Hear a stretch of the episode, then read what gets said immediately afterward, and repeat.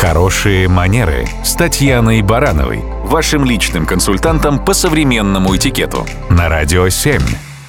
Здравствуйте! Слышали ли вы когда-нибудь о так называемых «сражениях за подлокотник»? Это вполне бытовая и достаточно распространенная ситуация, когда пассажир с самолета или театральный зритель желают расположиться в своем кресле поудобнее, но внезапно наталкиваются на соседский локоть сбоку.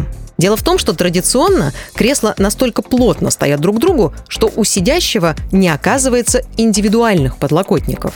Они общие.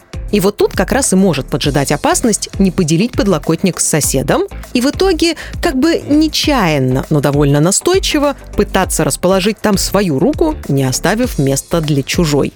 С точки зрения культуры поведения и уважения друг к другу это выглядит не слишком этично. Так что же делать в этой ситуации? Здесь нормы этикета окажутся как нельзя кстати.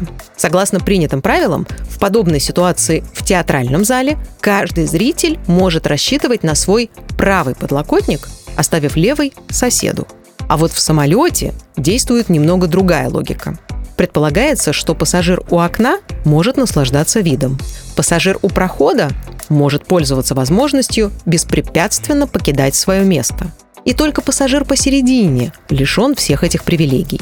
Поэтому, чтобы компенсировать ему эти неудобства, так уж заведено, что он может пользоваться сразу двумя подлокотниками.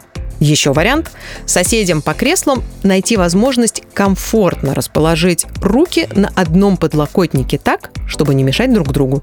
Теоретически это возможно, хоть и требует неких совместных скоординированных действий. Но ведь главное – это желание прийти к компромиссу, чтобы комфортно сосуществовать друг с другом. А это и есть хорошие манеры. Радио 7.